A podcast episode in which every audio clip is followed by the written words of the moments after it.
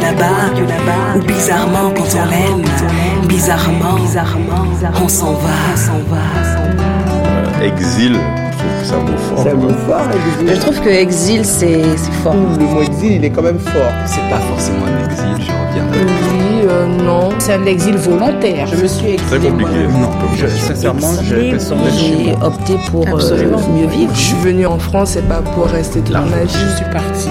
Franchement, oui. En fait, t'es vite éloigné du monde.